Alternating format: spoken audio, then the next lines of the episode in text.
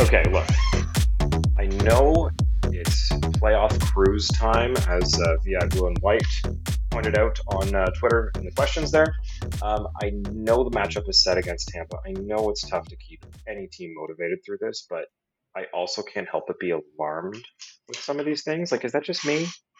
Oh, and look who came in. Just, you know what? Here, let's preface this with I'm in a hotel room in Quebec City. I'm sharing a room with Seti, who just came in. Hello. Nice. Hello. Hello. so um, we're we're on a work trip, but we're making it work for you because we, we're behind on episodes, and I apologize about that. Um, on that, I know we had an episode that I said was recorded. We didn't post.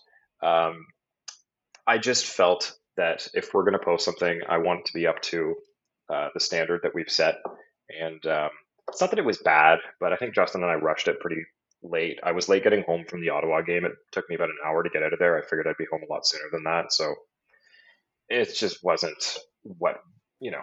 We flubbed our way through it. It could I could have put it out, but I, I didn't think it was fair to you guys. So we'll just we'll cover everything here that we missed and uh, and give you what you come for. So welcome back, Steph. How you? Good. Oh my God, it's been a little while, eh? Uh, we missed the Carolina game there with the St. Pat's jerseys, and then the Ottawa. Oh my God, I can't believe you guys got to witness that crazy fiasco of a shootout, even right? Aside from the shootout, it's a lot harder to keep track of the shots on goal uh, when you're at the game in person. I mean, I know it's tracked on the jumbotron, but I'm not watching that. I'm trying to keep my eyes on the game because the advantage of seeing it in person is you get to see more than just what's shown on camera, right? So Yeah. when I looked up, I don't think I noticed until it was like 30 to 10 that I was like, wait, what is going on right now? Like it, it didn't look like from watching the game that the Leafs were getting outshot that bad. So man, that was uh, that was alarming the amount of shots they gave up. Like I I know Sammy made what 48 saves on that night.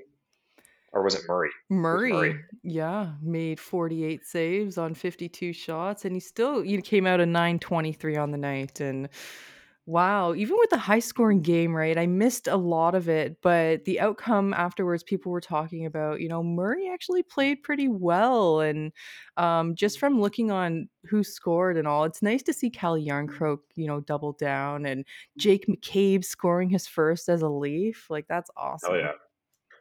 Yeah, there was a lot of positives. I mean, the one thing I went with my parents, and my dad was just floored with how many Leaf jerseys there were there. Like the whole time, for the first half an hour we got to the stadium, he's like, "Oh my god!" Like I knew that it was going to be a lot, but I did not think it was going to be like 80-20. This is nuts. Ed was surprised. He was. And the other thing is, it's crazy to hear "Go Leafs Go," and when they introduced Tkachuk, him getting booed in his own arena as the captain, like Ooh. That's how many Leaf fans there were there. That like you can skate out as the home team and it, you're getting booed because there's more away fans there. That's nuts. Oh my god. Well, you know, we see that on TV, but you never know if it's real life until you're there. And I guess he stood in the middle of the stadium and was just like, "Oh my god!" Like I don't know. I, that's awesome. I can't wait to go to Ottawa, man, and get this experience on the road. Oh, Because the thing about hearing "Go Leafs Go" chants at an away game is you don't necessarily on TV hear how they start. These are not out of nowhere. This is Leaf fans drowning out when the other team's fans try to start chanting. So they'll start saying "Go Sens Go," and immediately it's like 10, 15 times the people just start drowning them out with "Go Leafs Go," and then the whole arena's "Go Leafs Go." Like it's not out of nowhere. They do it purposely to drown out whatever the other chant is, and that just goes to show there are not enough of anybody else there. Wow. Wow. So what were you and Ed yelling at the top of your lungs or what? Did you meet So anyone or what what went on? Okay, so um, I was sitting with my girlfriend, and my parents were sitting right behind us because they got tickets separately. Lucky enough, they were able to get the ones directly behind us. Nice. So I was sitting beside a couple from Newfoundland who had never been to a Leafs game, but they've been to a ton of Growlers games. And Wow. so I was like, oh, that's fun because I'm about to go to Newfoundland and want to go see a Growlers game. So they, they were having a good experience. We were shooting the shit a bit. Um, then the people beside my parents were all from the GTA and all put money on Bunting. so the whole night they are sc- every time he touches the puck, they're screaming, "Let's fucking go, Scarborough! Let's go, Scarborough! Love Bunting back on!" They were screaming all night. That's the best part about 300 is you get belligerent people, the best fans. There's no season ticket holders. There's not many families. It's just groups of fans. it's great. Nice.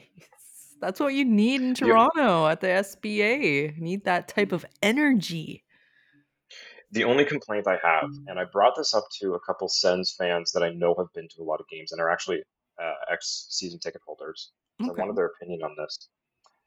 The ushers at the Canadian Tire Center, non existent. The entire game, all three periods, through overtime and through the shootout, there were people coming and going to their seats. Nobody was being held until whistles. It was insane. During overtime, there were people walking back to their seats in front of us, and everybody's yelling, It's OT! It's OT! Hey, it's OT, guys. Like, what the fuck are you doing? And so I mentioned this to these these Sens fans that I work with, and they they were disappointed to hear that because they remember being season ticket holders and these ushers being so on top of things, and they will not let you back to your seats until a whistle goes, and especially not in overtime in a shootout. Like that was the thing that really pissed me off, and they it was all night. Wow. Everyone calling I've sick or No, and there was a lot of them, but they there were a lot of them around, but they were how do I put this? Like Walmart greeters. like there were a bunch of people that seemed like they were retired and volunteering to be there and So just kind of like point they were and look they were nice seniors that's about it it, it was they were sen- retired seniors that were volunteering their time all over the place and they were just they point you in the right direction ask you if you need you know help finding your seats and all that but that was it. They weren't given instructions for how to run the actual game. Like i don't know what went on there. If they're trying to cut costs at the arena and they, they don't have these people hired they're not paying them anymore. They're just getting like literally it was walmart greeters getting their community service hours after who knows what they did right? Here stand here and watch this hockey game. Uh, you don't have to do much. Our crowds are usually not rowdy whatsoever but yeah so that was my wow that was my experience there. I drove to the game for the first time because I had my parents with me and we're coming from the other side of town. Uh, fun Yeah. fact: Did you know? So I'm. Uh, I get a notification like, "Hey, you know, game's coming up Ticketmaster or whatever. Uh, do you want to purchase parking?" yeah I'm like, "Oh, "Okay." So I go to the Canadian Tire Center website, and they're like, "You have to purchase parking through Ticketmaster." I'm like, oh what? So I go to Ticketmaster. There's nothing available. Two and a half hours before the game, I hit refresh. Two show up. Verified resale Oh. tickets for fucking parking. that's where they make their money eh Thirty-seven fifty. I spent to get a parking spot, and it was the only one available. wow that concrete jungle around this arena and that's the only thing you can get Well, it was a sold out game. Like it was True. absolutely sold out. Um, and actually, one thing I want to bring up because I haven't been to this arena in a while, they did not have the covered up seats that I was talking about. Um, I think last time they obviously because it's a Leaf game, they uncover all those and try to sell more tickets. yeah Uh, but they also have a whole, I want to call it like a VIP viewing area. So behind what would be where the Sens shoot twice, all Mhm. along that back um, end, there's it's about three or four rows of seating that has like a counter in front of you, like you're sitting at a bar basically. So you can Oh, order stuff and they'll bring you like baskets. You can like sit there with your drink and stuff, and you have like a bar stool with a counter. So nice it seems like you need you know special seats to get there but otherwise you know it was a it was a good experience fan wise other than people coming and going to their seats and and the weird parking drinks were not crazy um, we got those vizzy hard seltzers and i think they were 1250 which is not bad. very reasonable. The food's not overpriced. I mean it's like five bucks for a pretzel and popcorn or whatever. Like it's really reasonable considering what we've been talking about with like edmonton and who else we talk about that has like astronomically priced concessions? Like this you know it's just yeah. it's nice to see that they're still um, understanding that it's not a massive market here and that they got to try to get people in and not scare them away I did see a post though, I think it was from Mitch Marney comparing the prices from a Leafs uh Sens game being something like 170 odd dollars at the time versus Tampa and the Sens and it was going for $17. So Well, I mean, even with the it's Leafs, still jump. Yeah. I've I've told this story, but when I was down in Florida, uh, my dad and I had tickets to a Tampa Leafs game, and that was about you know like 170. But we were we paid like 170 bucks, and we were in the hundreds. We were like in 121 or something. Like it was Nice. nuts. But then we would bought those pretty far in advance before we went down to Florida. But I checked when because the Leafs were doing their two Florida games. So I said, "Do you want to go to the Panthers game too?" He goes, "How much is that?" I said, "Take a guess." He goes, "I don't know, 80 bucks, 22.50." He goes, "Let's go." So that's that's a Leafs Panthers game. I'm sure it might be more now that the Panthers are a little more relevant, but I don't yeah. I, I don't think it can be that much higher. For Damn, go reference, Leafs and. Leafs and Sens in Ottawa in the 300s is still like 150 bucks. yeah. Yeah. When I get emails for the Sens to be like, "Hey, do you want BOGO? You can get buy one get one for thirty dollars." you guys are lucky you got Toronto so close. right. Well, I'm glad no one stole your seat, especially with no ushers around. You know, things could have gotten rowdy there. And I've definitely had Oh, interactions with people who've sat in my seat before, and we had to go comparing phones and seeing who, who purchased the actual oh seats my or god. not. Uh, two girls in like the second period or third period came and sat in the seats in front of us. They're like, "Is anyone sitting here?" I'm like, "Yep, there's a whole group there." And they're like, "Oh, okay." And they just sat down and waited for the group to come back. What is this arena? So you're telling me to buy the shittiest seats and just walk up to the glass like halfway through the first or maybe start of second, any seat, just take it. So it was sold out. You could tell the hundred level season tickets they were not all there. hmm So some of those, I, I mean, those would be harder to get away with sneaking into. I'm sure the ushers are familiar with who's supposed to be in those seats because they're ticket season ticket holders. But I mean, they weren't paying much attention. You probably could have pulled it off. Yeah. So how crazy did you guys go when Stützle scored that shorthanded goal and then on the same power play opportunity, Mitch Marner clapped back and was like, "Shut the fuck up. I'm so mad right now and I have a great shot and I'm going to use it." Yeah, I mean, it was it was one of those games where everything the Leafs do, it's immediately answered. Uh, luckily, the one got called back on the offside, and it was hilarious because in the arena they were playing the 007 pause music for the review, nice. The DeBrincat goal. yeah, which like I know is popular on the internet as far as like a joke goes. Are you familiar with this whole thing? The What? O Seven pause music? Yes. Yeah. Okay, You you know okay so for anybody who's unaware basically this this Double O Seven GoldenEye game came out in like the late 90s for uh, In N64 64. and and when you and like PlayStation 1 and Xbox but when you pause the game there the pause music this is from like 1998 or something it sounds like a, a beat from a hip hop song from last year. Like they it does not make sense how ahead of its time this beat was um, and so it's made its resurgence because everyone's refining it like wait what the hell? How did this exist 30 years ago? Like this doesn't make sense.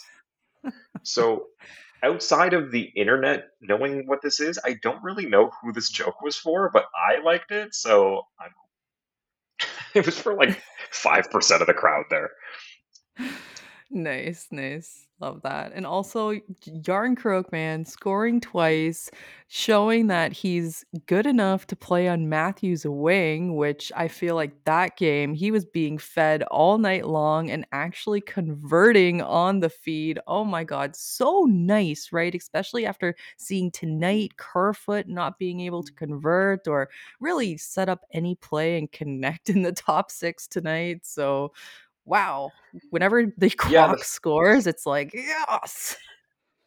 Yeah, the fact that I think Justin and I might have talked about this in the one that we didn't post, but the fact that Järnkrok and Marner have both become more dangerous with their shots. Uh, I mean, obviously Marner was expected to pass all the time, and now it's oh shit, he might shoot it. Järnkrok is somebody that kind of has flown under the radar. I mean, Calgary didn't really use him to his fullest potential, so I think people forget about him. And to sneak him in there Mhm. and pull and to just have him wide open because they're going to cover Matthews and Marner. They're going to make sure that you know they might pass it, they might shoot it, and then it's oh shit, Järnkrok's coming in from behind, and we didn't cover him because we doubled up on somebody. Like it just gives you that opportunity to have an extra shot that the Leafs have not really had. Like Bunting doesn't have that. His goals are he's like JVR. He scores in front of the net. Yeah. They're dirty, sneaky goals, right? Greasy goals yeah. that maybe shouldn't have went in, or he had a wide open net opportunity that you're like, yes, you were there, bud. But with exactly. Järnkrok, he's there to clean up. Yeah, yeah, and, uh, during this Sens game especially, you know, the first one, he's fed by Matthews, one-timer, right in the slot, perfect feed, but then in the next goal, it wasn't even the same thing, I mean, he was fed, but he held onto the puck, he picked his pocket and just shot it, like, he was able to just be patient and not panic, which I really appreciate because even though if he does have time and space or doesn't, he still has that shoot first mentality, which sometimes you need, especially if Mar- Matthews is getting trampled on or Marner is, you know, somewhere along the boards or, you know, someone else, right? No, agreed. It, it's just, again, it's the threat of another shot. It's something that the team doesn't really have. You know, you don't have it from the defense, you don't have it from, you know, your third and fourth line. So uh, you got rid of Engvall, you got rid of some of these these extra guys that had that shot um, and I mean, you're still trying to find it with the new guys. So I think it's nice that there's that extra threat in somebody that's not brand new, so they don't have to find the chemistry still. Well, you got your money's worth because the Leafs played a whole OT and up to what round nine of the shootout for who else than Alex Kerfoot, first in 23 games to finally score a goal damn way to just finish seal the deal when it, well when it counts the most to get the two points we'll take it. Thank you alex kerfoot. But yeah it's like a nice to get the dub uh, in a shootout especially we haven't been so rare to get this year right to, if any at all. It was the second one for the leafs this year. Was it? Okay. Yeah. So but, what uh, i um what I kind of like about it is that the Sens got a point because I I like this wild card race that's going on, and it doesn't mean anything for the Leafs if the Sens get an extra point. And uh, the fact that Ottawa beat Pittsburgh last night and knocked them out of that last wild card spot put the Panthers in there, it just makes things more interesting. I would rather see Ottawa in one of these wild card spots. So the fact that the Leafs came out on top and won it while still giving them a point, that's kind of like best case for me, just as a hockey fan and Canadian hockey fan, and living oh. in Ottawa, Canadian hockey fan. 100%. And if they get into the playoff spot, they're going to be facing Boston, right? So an Ottawa, Ottawa Boston first round. Oh my God, that would be super entertaining. And we get the whoever wins out of that second out of that first round, right? Imagine if uh, the Sens knock out knock out the Bruins. Then yeah, all those tonight. fans. Yeah. They just played each other tonight, and uh, the Sens it was two to one at the end of the first, and that was it. Final score two to one. Nobody could uh, open it up in the second and third. So, I mean, that shows they're at least giving Boston a run for their money. Again, I don't know how to take anything in the end of March here into the beginning of April because, like, if the Leafs are playing like this, Tampa just lost to Montreal. I I can't put any emphasis on these games. Like, it's it's garbage time. It's finally garbage time. We've been talking about it for a while. We've called a couple games. You know, is this going to be the beginning of it? But yeah, I think it's uh, sorry. And I know earlier I said it was VI Blue and White that said this, and I'm just actually looking at my, my Twitter now. It was big number 55, Sean, nicknamed Goody. Um, pretty sure the Leafs might have just entered start the playoffs already cruise mode. Yeah, I think a lot mm-hmm. of these mm-hmm. teams are. There's between 12 and 13 games left for most teams. Some of them, I think, even have less. So you're not going to see people trying to get these last 20 points when the playoff matchups are set outside of this Atlantic wildcard race. Yeah, you know, this last bit of hockey, I'm extremely happy we took, you know, Colorado to OT, got a point there. Next game, 5 2 went against Carolina Hurricanes. Got the two points Huge. at home with Sammy in net. Huge. Ottawa, you know, they have leaf killers on their team. Craig Anderson's oh, yeah. in net. We go to OT, we get the one point, and then it's like tonight, right? What do you expect? It, Craig Anderson's not on Ottawa. What are you talking about? Sorry, I'm thinking of the Buffalo game.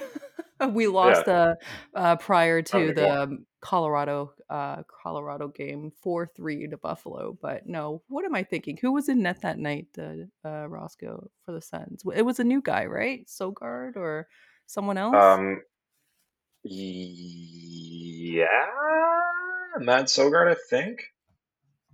Yeah, that's who was it? Who was it? Yeah, Sogaard. You're right.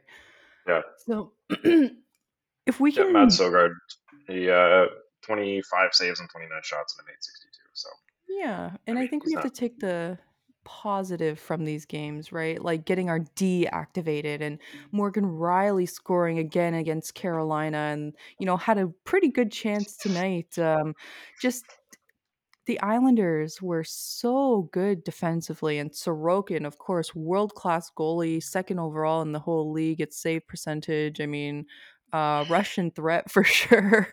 this guy, Okay, but I don't know. have The, the Islanders scored seven out. goals this year? Have the Islanders scored seven goals this year? Is my question. Because I Probably highly not. fucking doubt it. Here, you you take it. Take Yeah, talk about the game for a sec. I'm gonna look through the Islanders and see if they have actually won a game with seven goals this year. Yeah. Oh man, coming into tonight, finally facing a former relief. Well, what am I saying finally? I mean Pierre Engvall, who could forget our beloved giraffe, and we get to see him beardless, uh, a part of Lou's team now, seeing what he could do on the second line with Palmieri and Nelson.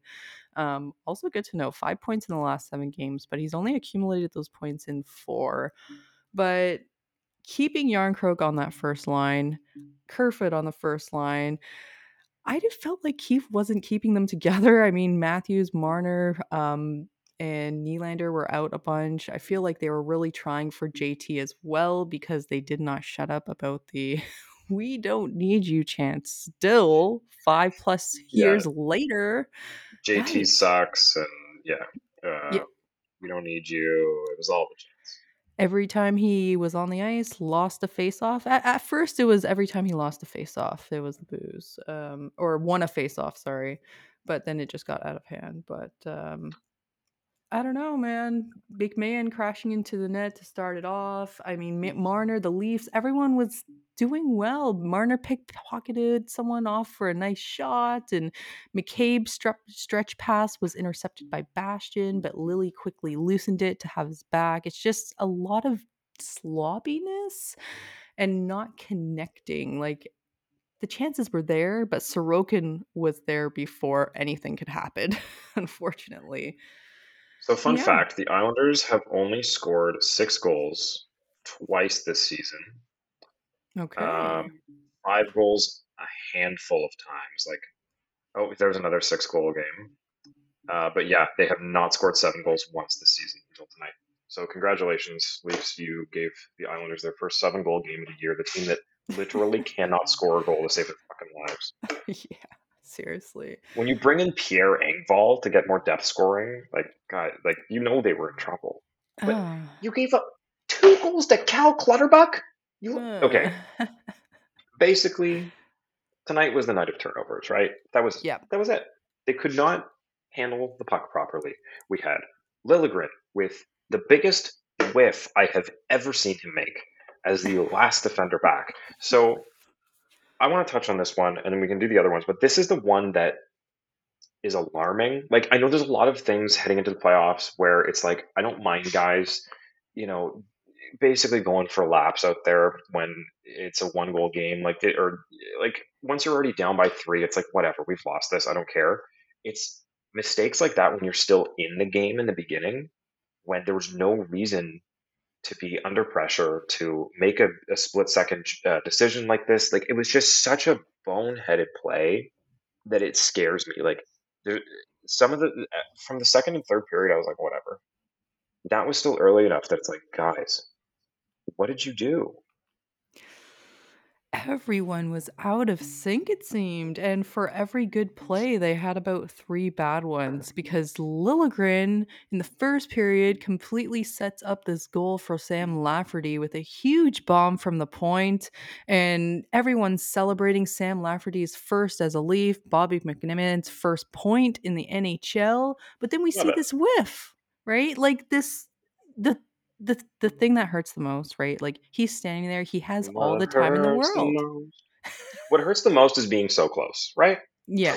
Yeah, exactly. And it that's least whiffs of all off the heel of the stick, and it's just unfortunate. Uh, shit happens, right? But it it kinda seems like the goal we can kinda label it as, uh, something Lily does often, unfortunately. Like, I don't wanna create it a create a trend for this, I don't wanna put a label on it, but I'm I'm almost there. Like, the this is like the I don't know.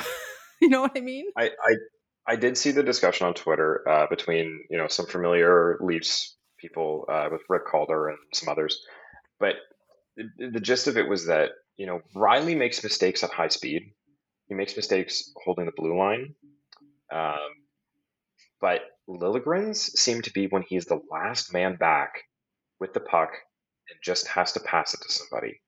And this is not the first time that this has happened from it. And it's just it's one of those little things where he's he's got to shake this. He can't go into the playoffs with this as a thing because this is is reminding me of like Travis Dermott.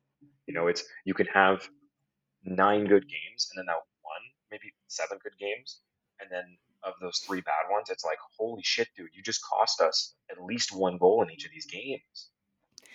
Maybe this is what Keefe has been seeing that our eyes have not been with, you know, choosing other D over Lily in recent um, games or, you know, second goal on three shots in the second period. So it stings even more.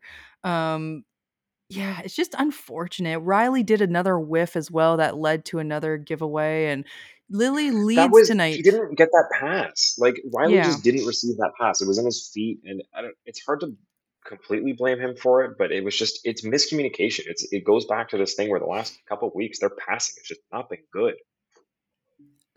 Ugh. So everyone's complaining about the D pairs, and maybe Keefe should be putting some glue on it by now to get some reps and practice into this. So I'm just going to jump to one of our questions here. Um, Mike at Mike the Fanatic asks, when is Sheldon Keefe going to stop Sheldon Keefing? Enough with the constant lineup changes already. Gus and Holl in over Schenn? Yeah, okay then. Enough with the different line combos every damn game. There's 12 games left. Figure it out already. So that's basically the same that Vi Blue and White uh, Zapper said. So is it time for Keefe to pick a lineup and stick to it? So two questions, same gist here. Um, I the the problem right now is you're you've got injuries to O'Reilly. You're waiting for Matthew Knies. It seems like he's kind of just putting some subs in in the meantime for those guys. And then on defense, it's like there, it's a circus. There's too many people. Like they were expecting somebody, uh, someone to be hurt at this point. Like not, you know, counting on it, but you're you're expecting that heading into the playoffs. You're not based on how this team's health has been all season. There's no reason they should have their entire defensive lineup healthy right now. Yeah, Brodie blocked a shot. They're giving him a night off. That's kind of the benefit of this. Is if any of your defensemen are a little bruised up, give them a night off. None of these games matter. Everybody was up in arms that Luke Schenn's not playing tonight. I'm like, do you really want Luke Schenn playing Tuesday, March 21st against the Islanders? or do you want him in three weeks from now in game one against Tampa? Because if he got hurt tonight, everybody would be fucking mad. We almost lost Acciari the other night for extended amount of time, right? Like after O'Reilly went down and then Acciari, it's like, guys, you want to lose Schenn too? Like the guy is not gonna be hurting from not getting his reps in before they go into the playoffs. Luke Schenn is fine. The ones that need that are Timothy Liljegren and Jake McCabe and Erik Gustafsson, who are new here and have a very specific role to play. Or sorry, I guess a less specific role to play, whereas Schenn's is very specific, where he can go out and do one thing, whereas these guys have to find their spot in this lineup.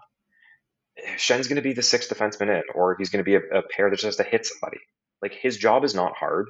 Keep him healthy for round one. Yeah, um, it's really hard, right? Um, tonight coming into uh, the game, I was nervous about the Rielly and Gustafsson pairing. Um, you think Oh, two. Yeah, two offensive minded guys. But in the first period, it looked like it was working. I mean, they were feeding each other, and Rielly to Gustafsson, big shot, and then Gustafsson almost a wide open net. We thought, you know, he almost scored his first as a Leaf. Uh, Sorokin highlight real save. Oh my God, the paddle right in front. I mean, we're gonna be watching that for a long time. But Oh, no. gotta say, Justin Hall was not on the ice for a goal against today. And the only other guy was Mark Giordano out of our J core. Yeah, they were a pair that actually played well defensively, and I mean they usually do. Um, I'm not expecting anything offensive from a Gio Holl combination though, and I think that's where Keefe is kind of running into a, a jam here. It's like you can make these combinations that are kind of one dimensional. Like you can put Rielly and, and Gustafsson together. There's your offensive pair. Gio and Holl. There's your defensive pair. Liljegren and McCabe. There's your puck moving pair in the middle. It's like you gotta spread this out. Th- this is the thing that I don't understand with him is yes, we have all these guys, but on defense, but find better partners for them because these don't really make sense to me. Yeah, and you you got to think, right? Like what was I to say? Just had a brain fart there.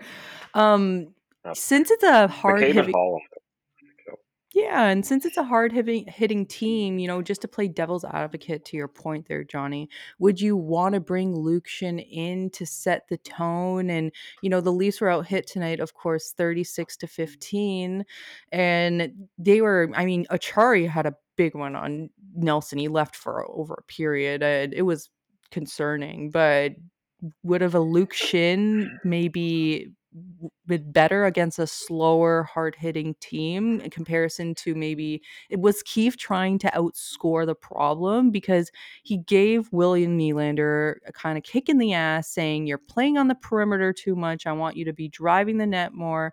Wanted him to drive the third line with Lafferty and and uh who did he put him out there with?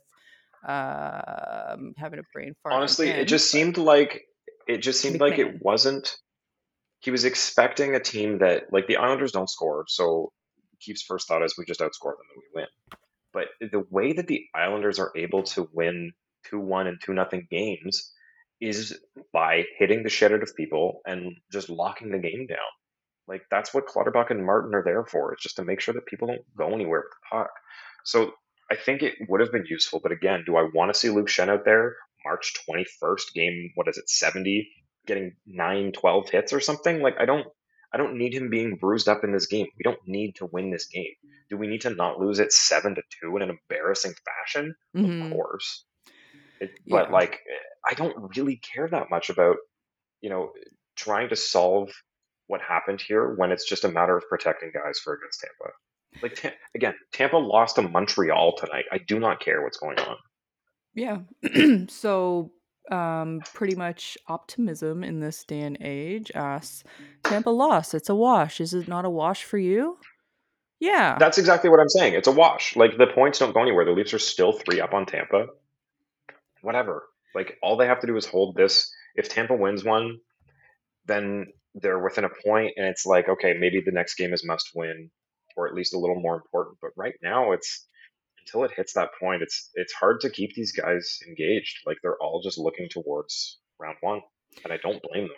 I that's what we want from this team all year. Everyone's like regular season doesn't matter. Now we're ten games out from the playoffs. People are up in arms about a loss to the fucking Islanders. Like who cares? Leaf Sing asks, "Do we suck?"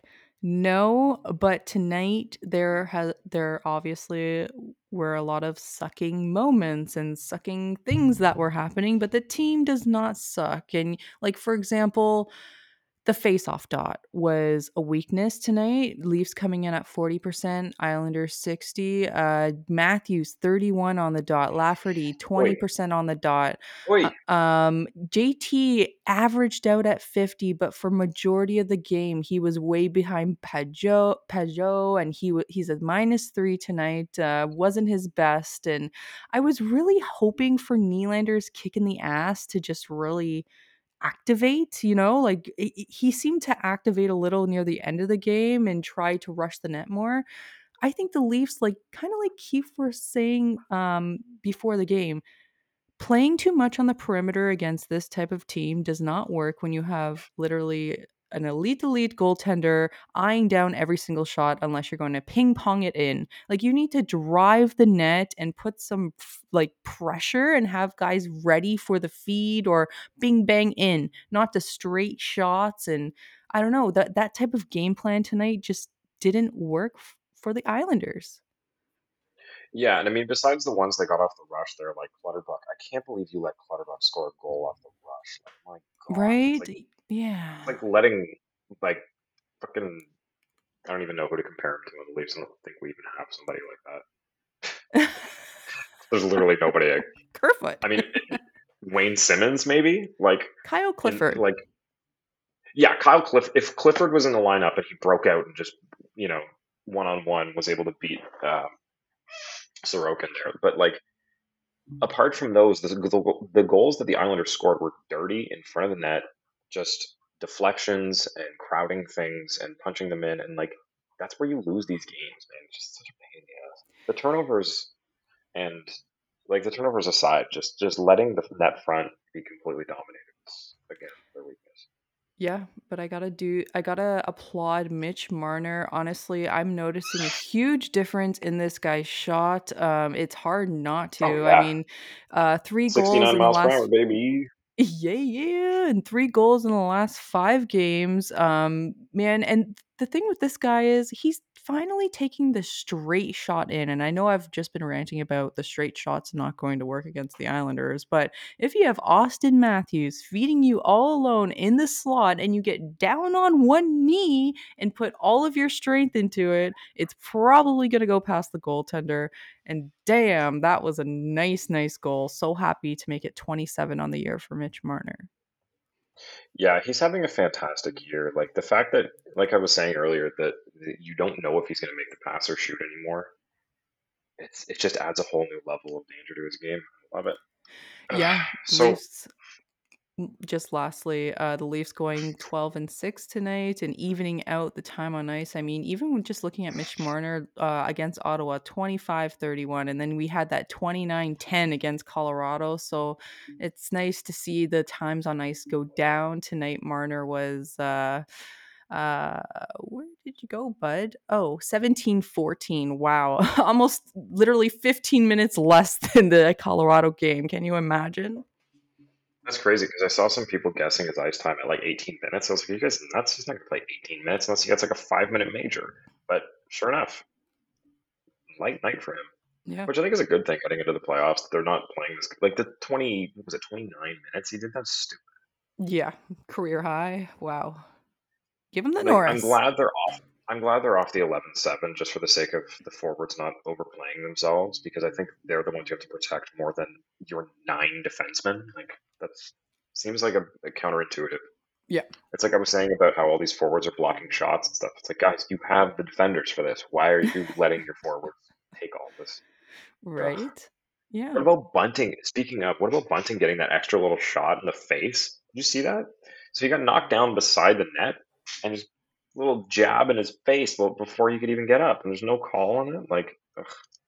Nope. Bunting's Um, making enemies, man. yeah, seriously. Especially if he's gonna get the more more minutes on the top two lines there. And um, hey, make your enemies, but just be smart about it. We don't need stupid calls. We need calls to be drawn. and maybe for once get a five on three. I mean, Leafs still even have haven't even scored on a four on four, believe it or not, let alone a five on three. Yeah, I learned that one tonight.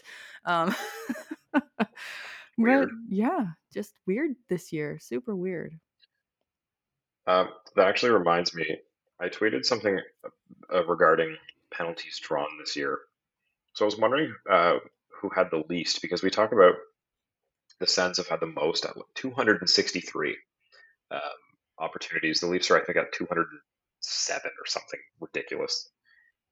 Uh, the Vegas Golden Knights have had 175 power play opportunities. That puts them in last place in the entire league. Whew. They are leading their division. Ottawa, who has had the most opportunities in the whole league, is not in a wild card spot yet. Mm. That's insane to me. Like it almost shows that it's kind of meaningless, like how many opportunities you get. It's more how many you can capitalize on because even almost a hundred difference between first and last, and Vegas has turned 175 power play opportunities into being. I mean, they're in an easier division, but look where they are. Now, it'll be interesting to note how many power play goals make up the Edmonton Oilers, who are number one on the power play and get one of the most amount of opportunities, right? Compared to the Leafs, who are up there with them, but also get one of the least amount of power play opportunities in the league. So more five on five goals. Oh my God, we were watching the Sens Pittsburgh game last night. Uh, Drake Batherson scores a power play goal. Says it's his 14th power play goal of the season. I was like, how many fucking goals does this guy have? 21. oh, there you go. Wow. Four, 14 out of 21 goals on the power play. So Batherson's kind of a Edmonton Oiler. Speaking of, Dylan Ferguson, former Marlie uh, professional tryout, gets his first start, NHL start, and puts on that performance of a 47 save oh my God, outing, 2 1 win against Pittsburgh. Man, good for that guy. I'm happy that that, that happened for him. Must win in regulation for the Sens to stay alive. And like I said, it knocked Pittsburgh out of uh, the eighth wildcard spot there and put the Panthers in. And the Panthers, I think, just lost two, I believe, or did they just win? They did. it was a big game. I think they lost actually. And just checking real quick here. Yeah, they lost to the Flyers. Six the to Flyers three. Like four. Yeah, the Flyers went on like a four goal tear in the second period and ran away with it. Preds also won tonight, seven to three against the Sabres. Bruins two. And there were two seven nothing and a seven two game last night. Like this is the week of seven goals. Right? That's how you know that teams are checked out. There's two. There are two types of teams right now. There are we need to win and we need to not get hurt for the next two weeks. So yeah. that's that's what you're watching is teams that really want to win and teams that are like fucking here's our backup and our B team. So we did have another question, but it changes the topic a little bit here, um, having to do with fanatics and good because I wanted to bring that up. Yes. So do you want to introduce the topic hair? first, or should Where is I just this hair? go with it? Where is Which this hair? hair? You're you're all over. Pearl. um, okay, so fanatics, fanatics, fanatics. So if you're unfamiliar, in the early hours of uh, about 6:30 this morning, which seems like a purposeful time to announce something that people are not going to be thrilled about. Because this didn't land well with anyone. So the NHL announces the next 10 years are now going to be um, Fanatics on ice jerseys. So moving away from Adidas, um, Fanatics makes the here, here's the breakdown. Adidas makes the ones the players wear, then they make the ones that we can buy, and then Fanatics makes a replica of that for cheaper. So Fanatics currently makes the knockoff knockoff jersey. So the NHL was obviously they had to defend their stance on this and say, okay, here's here's where we are. Um, I don't have the whole thing open. I did read a whole huge thing on this earlier today. I'm going to do my best to remember it. Um, but the gist of it was that the guy who put together Fanatics has been trying to build it into more of um, a athletic uh, wear brand than just doing you know e-commerce knockoff stuff, which is kind of what they started as. Yeah. Um, he put a lot of money into this company, sold them to sold something else he controlled to eBay for like two billion, and then bought Fanatics back to try to turn it into I don't know. It's very confusing, but basically for the last couple years, Fanatics has just been doing mediocre jerseys, and people posted all their you know misspelled names and, and whatever, and saying that they their Fanatics jerseys have all fallen apart. Like they're not good quality. So what I'm worried about here is that the league is just moving to cheaper jerseys for the players to wear. Like it's not a good direction for the league to go there's a plus side that like anytime there's something new, um, you're giving a chance for innovation. Like maybe Fanatics comes up with something that is better for the players. Like they want to test out different fabrics and things that are lighter. So you know maybe the players will like that. The first thing that comes to my mind is George Costanza when he takes over and tells has all the baseball players wear cotton cotton shirts and now they can't move in them. So um, I just I hope that they don't screw it up, but it's just a it's weird. It's really weird to me. It's like hearing that uh you know Wish is going to be the official supplier of merch for something, you know, like it's it just seems strange. Like they're not known for quality, they're known for just being Cheap. everywhere. They operate the in arena store for the Devils and the Capitals, I believe. So they said there's going to be opportunity for them to expand that as well and maybe run more of the in arena stores. Again, I just they have access to print more things. Last thing is they're actually doing the jerseys at the factory in Quebec where their Adidas is currently making them, so they will be made at the same place. It's Hmm. I don't get it. It's like, oh, it's going to be good quality, but we're using a lesser company. I wonder if they're going to revamp them so that the customer bought version will have the fight strap uh, within because right now they don't. And also the stitching, right? Because on the Adidas ones, there it, the numbers and letters are stitched, whereas the Fanatics are heat pressed. So Yeah, they're gonna they're gonna do about stitched. peeling. They'll do stitched for the real one. Like. I, I feel like they're gonna do two tiers of these jerseys. Like they'll have their, you know, the breakaway series or whatever that they do. I think they'll have lower Yeah, ones available. It'll just be like a tiered system, you know. Um, the other thing is the reverse yeah. retros. They're probably not going to be doing, Hmm. but that So was the Julian league said that. Mm. Sorry, the league said that even if they stayed with Adidas, they probably wouldn't be doing reverse retro again anyway. Oh, I see. Okay. Uh, Julian Aubrey from the UK asks Have the NHL sold themselves short with Fanatics becoming the number one jersey provider with bigger brands such as Under Armour, Bauer, and Nike didn't want it, but bigger brands could have been brought bigger could have brought bigger revenue helping towards the cap. And why didn't Nike want it? They have NHL, NBA, MLB. Is it strange that they didn't want NHL? Um, I think Hmm. it it goes to show where the financials of the league are at. That like a company that deals in other sports is just not interested in getting into hockey. Like, because the expense to get into making jerseys, I think it's a lot to make these. Like, they're not these sweaters are not the same as like a uh, you know a basketball penny or like you know there's there there's I think there's a little more that goes into these. Like, there's a lot more fabric. I don't know.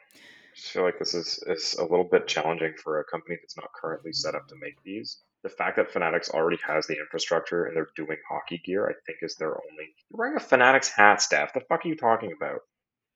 I just saw your head turn and I see that F on there. We're talking about here, jerseys right now, okay? But I guess that's my point is because they're they're already in the hockey world. It gives them that edge to you know just maybe up the quality on some things. But it makes me nervous that they're not known for it.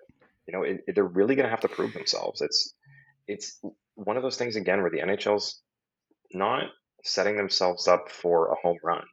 It's a gamble, and at a ten year gamble at their not the. This isn't something that just affects the players, but this affects fans and players, and there's not many decisions they can make that directly do that. So it's bold, man. It's really bold. Haven't we all learned yet that Gary Bettman and the league do not strive for fan happiness? They want to make the, their money, their pockets full, and their business run successfully. And if that means upsetting fans, they don't give a fuck. So, uh, you know what? I actually read that Nike is pulling away from the hockey market. So that's why they didn't place a bid on this contract, which is pretty sad. And I don't know why that they're moving away from the hockey market because it's huge, right? And I still believe to this day, uh, whoever has the means to do so, get out there and make women's hockey equipment. You will make literally your honest living being the first one to finally create this because women have such a hard time um, buying equipment. But anyways, um, yeah, I don't know. I'm hopefully it works out and they revamp from what it is now because I know for sure I never pick Fanatics jerseys over uh, Adidas, but I guess we'll just have to see.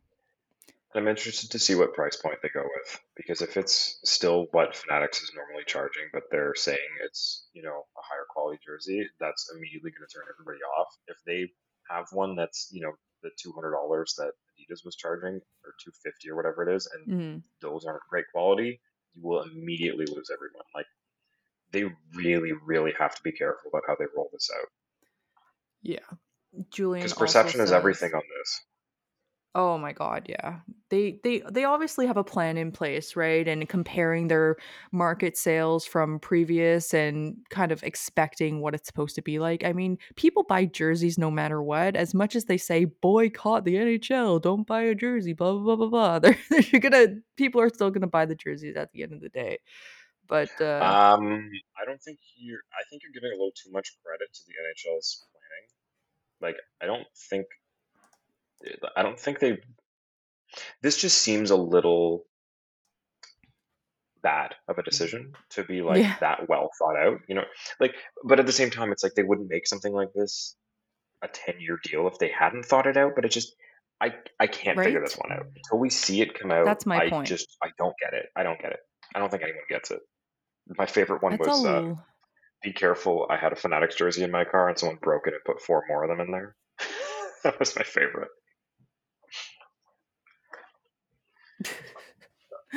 So, Uh, um, uh, um, you don't you don't want to be like Lou, who immediately regrets uh creating a Bo Horvat contract, right, and saying it's too long and for too much. But Julian also asks, when do you guys get the award for podcast of the year? Oh, you're so nice, Julian. Thank you so oh, much for your question and comments. And thanks for everyone for sending in your questions. Um, obviously tonight was not easy to That's watch, but not hey, all.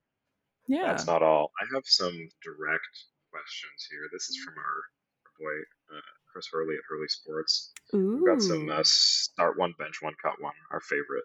Oh, nice. I'm ready. ready? Yeah, I'm ready. Okay, so we've got we got two of these. This will close our show off. First Okay. one, start one, bench one, cut one. Teletoon, YTV, Family Channel. Oh my god. and and you not now like in their primes when we were Ah. kids No, why are you doing this to me? start one bench one cut one Oh so no. So just for for reference here so everyone's everyone's caught up teletoon is your canadian uh, based in montreal they got your um, cartoon network was the deal that they ha- had in canada so foster's home for imaginary friends and um, grooming adventures of billy and mandy Courage the Cowardly Dog sometimes. It wasn't a ton of Cartoon Network stuff, but the odd ones. And then there was the Canadian stuff like Total Drama Island and 16 were on Teletoon. Um, then you have Family Channel with a combination of Canadian content and Disney. So now Family Channel's a mess because Disney took all their stuff back. But we're talking Kim Possible, Recess Weekenders, Lizzie McGuire, Even Stevens, like that whole era. Um, Oh. and then YTV, you're talking the uh, Nickelodeon stuff. Yeah. So all, basically, if you're American or from somewhere else listening, there's Canadian partners for all these stations. Uh, they they license their stuff out. So for us, YTV was the equivalent of Nickelodeon. You've got SpongeBob, you've got Fairly Odd Parents, you've got Uh Oh, everything with slime, and uh, yeah. So start one, bench one, cut one. oh my god, this is so hard because I Okay, then I'll go first. I'm Yes, starting Family. Channel. Family Channel was the shit. I started every morning watching Recess, Weekenders, Kim Possible. Not in that. I think it was Kim Possible. Then re- no, morning. recess- no. Recess was in the afternoon. no, no, no. Every morning it was Recess, then Kim Possible, then Weekenders, and I got to watch one of the two, one of the half of the Weekenders episode before I had to leave for school. That was the shit. Wow. the live action shows they had from like the Canadian ones, like Life with Derek, and you've got like Sweet Life of Zach and Cody and Wizards of Waverly Place and that whole shebang. That that era. I know I'm making myself sound really young, but that that's what I grew up on, and I loved it. So that's my start. My bench is going to be um, Teletoon because, ooh, actually, yeah, I'm gonna start start family bench YTV and cut Teletoon because I think there was a couple shows on Teletoon I liked, like Foster's Home for Imaginary Friends was sick. That show was hilarious. Um, but I wasn't really into a lot of the other ones, like Total Drama Island. I never got into. Um, 16 was good, but also not really a kids show. Fun fact: there's like like half of 16 was never allowed to be aired in the states because it's not a kids show. Based on the West Edmonton Mall. But yeah, I would Oh, cut this is them. hard. Okay. It depends how old I was, right? Like, I feel like YTV is just it hits home for me because stuff like The Big Comfy Couch and Are You Afraid of the Mhm. Dark or Goosebumps, like I really liked shows like that or Scooby Doo or uh, Fairly Odd Parents. I'm just going through a lot like um Arnold, right? Like football heads, shit like that or Cat Dog. Then Teletoon had like Teletoon After Dark, and I really liked watching those shows. But then I also I don't know. Oh my god, Yo, That's So An- Raven? Angela Anaconda was fucking weird. Yeah. That's So Raven, loved that show. Um, Yeah. I loved Oh, all of those Raven. sitcom. Oh my god. Hannah Montana. Come on, like Family Channel and that the early 2000s Family Channel was the shit. Like if we had Nickelodeon, it would probably be the same. But that's why I'm saying YTV is probably my bench, just because like you know all that and the Amanda Show. Speaking of Amanda Bynes not having a not having a great uh, week right now. I hope she gets better. Uh, but everything. I mean, like what what else is there? Zoey 101 and Drake and Josh and iCarly. I didn't get into a ton of those, but I mean the quality no. was there at least, right? Dan Schneider's uh, They got legacy. stupid after a while. No, the Family Channel shows got stupid after a while. On okay, I'm starting YTV. I'm benching Family and cutting Teletoon. I think that's my final answer. oh, did I lose you? And I think you're frozen. Oh, I lost you for a second. Uh, okay, no, I get it because yeah, Family Channel went to shit.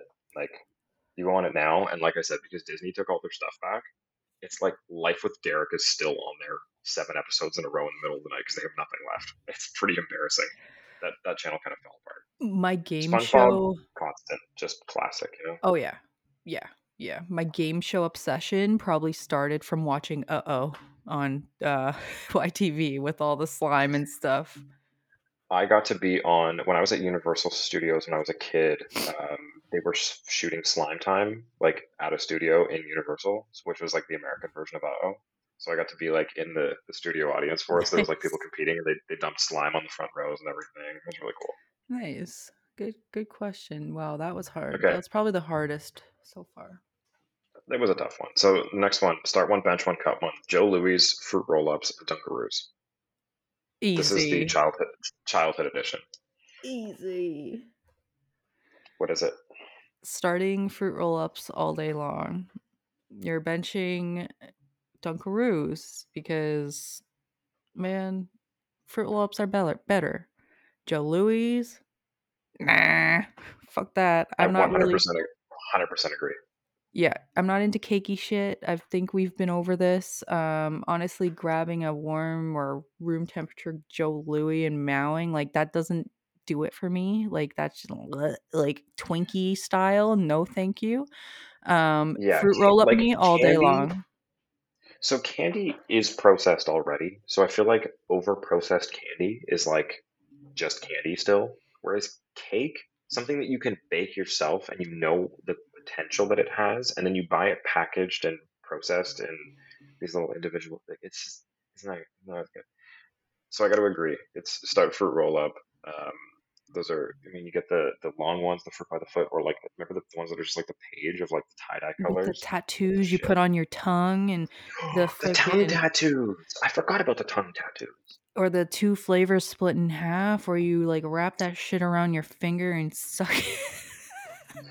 This is the stuff that you got advertised if you were watching YTV and Teletoon. Because fun fact, Family Channel has no commercials. True.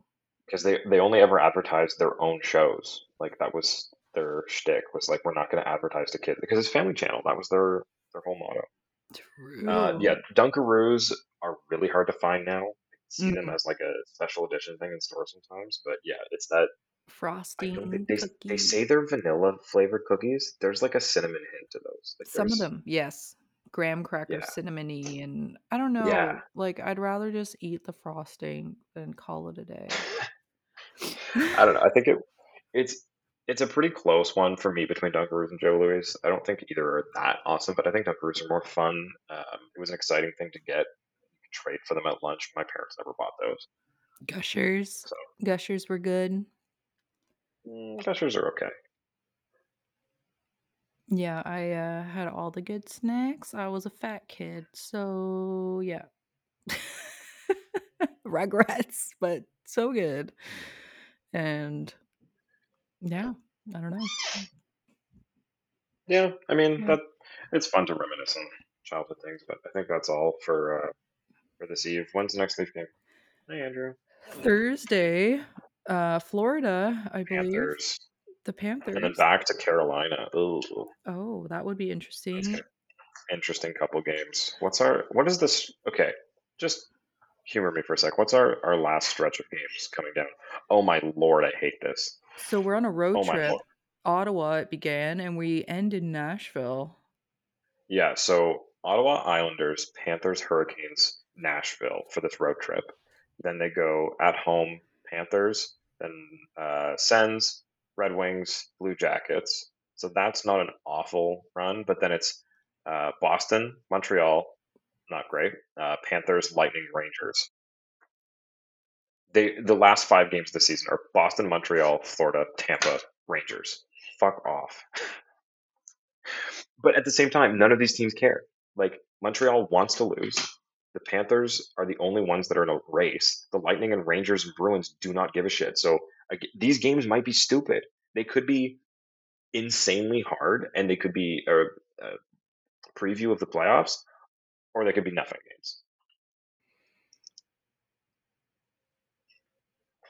I don't know what happened. I'm in I'm in a hotel. The internet is a little inconsistent, and I seem to have lost it there. I made it through a whole hour before it went out. So um, thank you all for joining. It, if you didn't catch my note at the end there, it seems like the Leafs could their their last stretch could go one of two ways. Either none of these teams care, or it's playoff preview.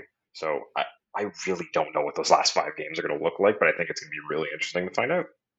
Yeah, and I really think we will not Cool. see a line blender stop. You know, it's going to stop after we're comfortable with Ryan O'Reilly coming back into the lineup and then Keefe finally making those decisions. Yeah. Until then, when everything everyone is healthy, that's when things will get settled in my opinion.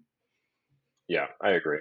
Um, okay, we out of here. We'll be back. Uh, oh, hope ooh, Thursday. I'm going to be working late. Uh, I might jump on Thursday. Okay. late with you guys, but we'll see. Cool, cool. Night. Good night.